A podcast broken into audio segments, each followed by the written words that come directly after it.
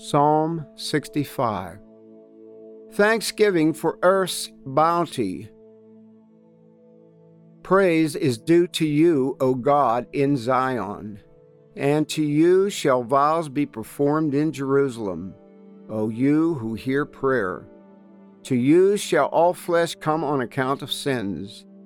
When our transgressions prevail over us, you forgive them. Blessed is he whom you choose and bring near to dwell in your courts. We shall be satisfied with the goodness of your house, your holy temple.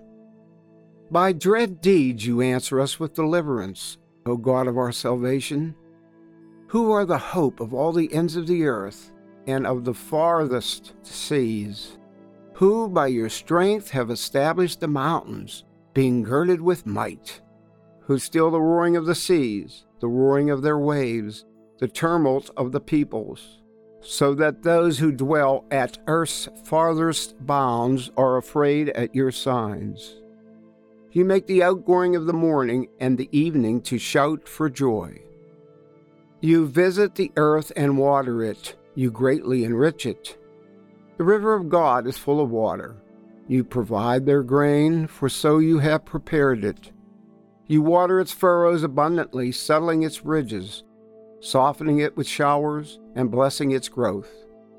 You crown the year with your bounty. The tracks of your chariot overflow with richness. The pastures of the wilderness drip. The hills gird themselves with joy.